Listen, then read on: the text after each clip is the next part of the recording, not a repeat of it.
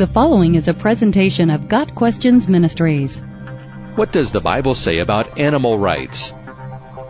The Word of God does not mention the treatment of animals to a great extent. However, from the creation account, we get both what the Bible says about animals and how we must treat them. In Genesis 1, we find the creation of all things.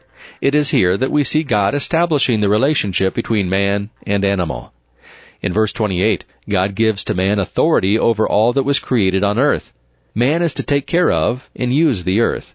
Man is to have authority over all that was created. This means that man is to assume the control and protection of all that God created. We must be careful in this role. However, it is important to notice what God does after the sin of man.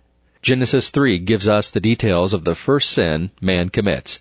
In verse 21, God prepares for mankind a covering out of skin, and for the first time an animal dies. The implications of this flow throughout the Word of God. Because of man's sin, death has entered the world. However, for our discussion of animals, it is important to understand that the animals are to be used by men for our needs. In Genesis chapter 9, there is a change in man's relation to animals. Up to this point, animals were not used as food. However, God now includes certain animals in the diet of mankind. God also puts fear of man into the animals. Again, animals are used to fill the needs of men. However, God continues his command in verse 2 to watch over these animals. Animal cruelty should not take place if men truly understand the command to be caretakers of the earth. We are to control the numbers of animals so disease and sickness do not kill them off. We are to use animals for our needs we are to control animals in a manner in which they are not harmful to humans.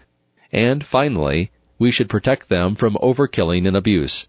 The problem lies in the fact that many do not understand this balance and tend to overprotect or underprotect animals.